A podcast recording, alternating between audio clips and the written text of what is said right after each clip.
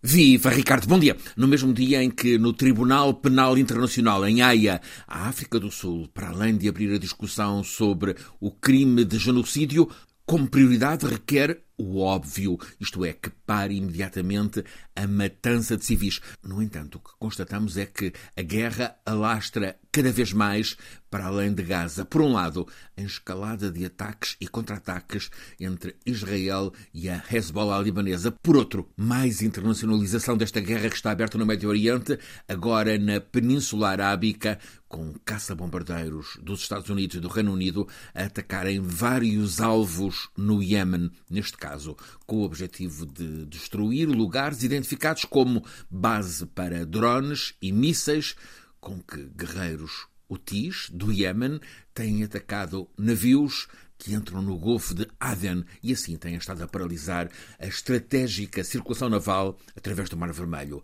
Nestes dias de escalada bélica, o que começou a acontecer ontem e continua hoje no Tribunal de Haia tem o valor de nos pôr a ponderar no que está a acontecer há já três meses e na culpa, que é de tantas partes, na catástrofe que está em curso, temos que, em 7 de outubro, o Hamas desencadeou um ataque com características genocidas em território de Israel. Matou 1.200 pessoas, maioritariamente civis. Praticou crimes bárbaros, estupro, tortura, mesmo infanticídio.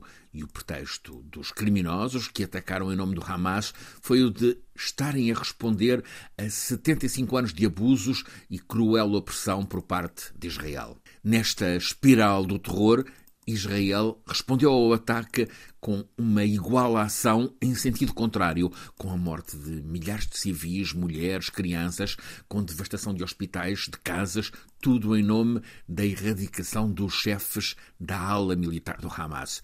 E é assim que o que está em discussão no Tribunal de Haia é um dominó de culpas sobre genocídio, o mal de um genocídio e o mal de responder a esse genocídio com ainda mais genocídio. E tudo isto quando também sabemos dos horrores na guerra da Ucrânia.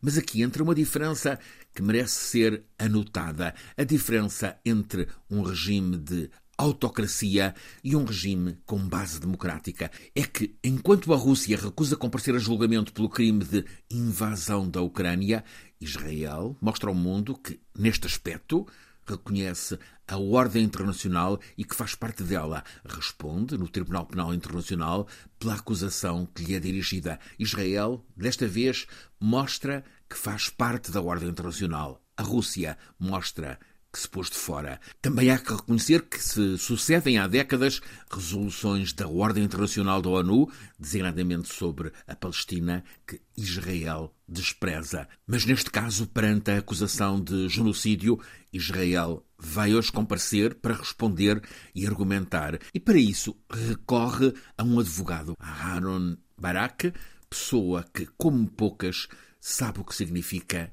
genocídio. Ele é um judeu nascido nos anos 30 na Lituânia. É um sobrevivente ao genocídio nazi. Cabe-lhe argumentar hoje em nome de Israel. Falta que seja possível o que é mais urgente, que pare a matança e a seguir, enquanto se discutem as culpas, que seja possível que Israel também cumpra o que a ONU já por várias vezes determinou, que se aplique a solução de dois Estados que vivem em paz e segurança recíproca, Israel e Palestina.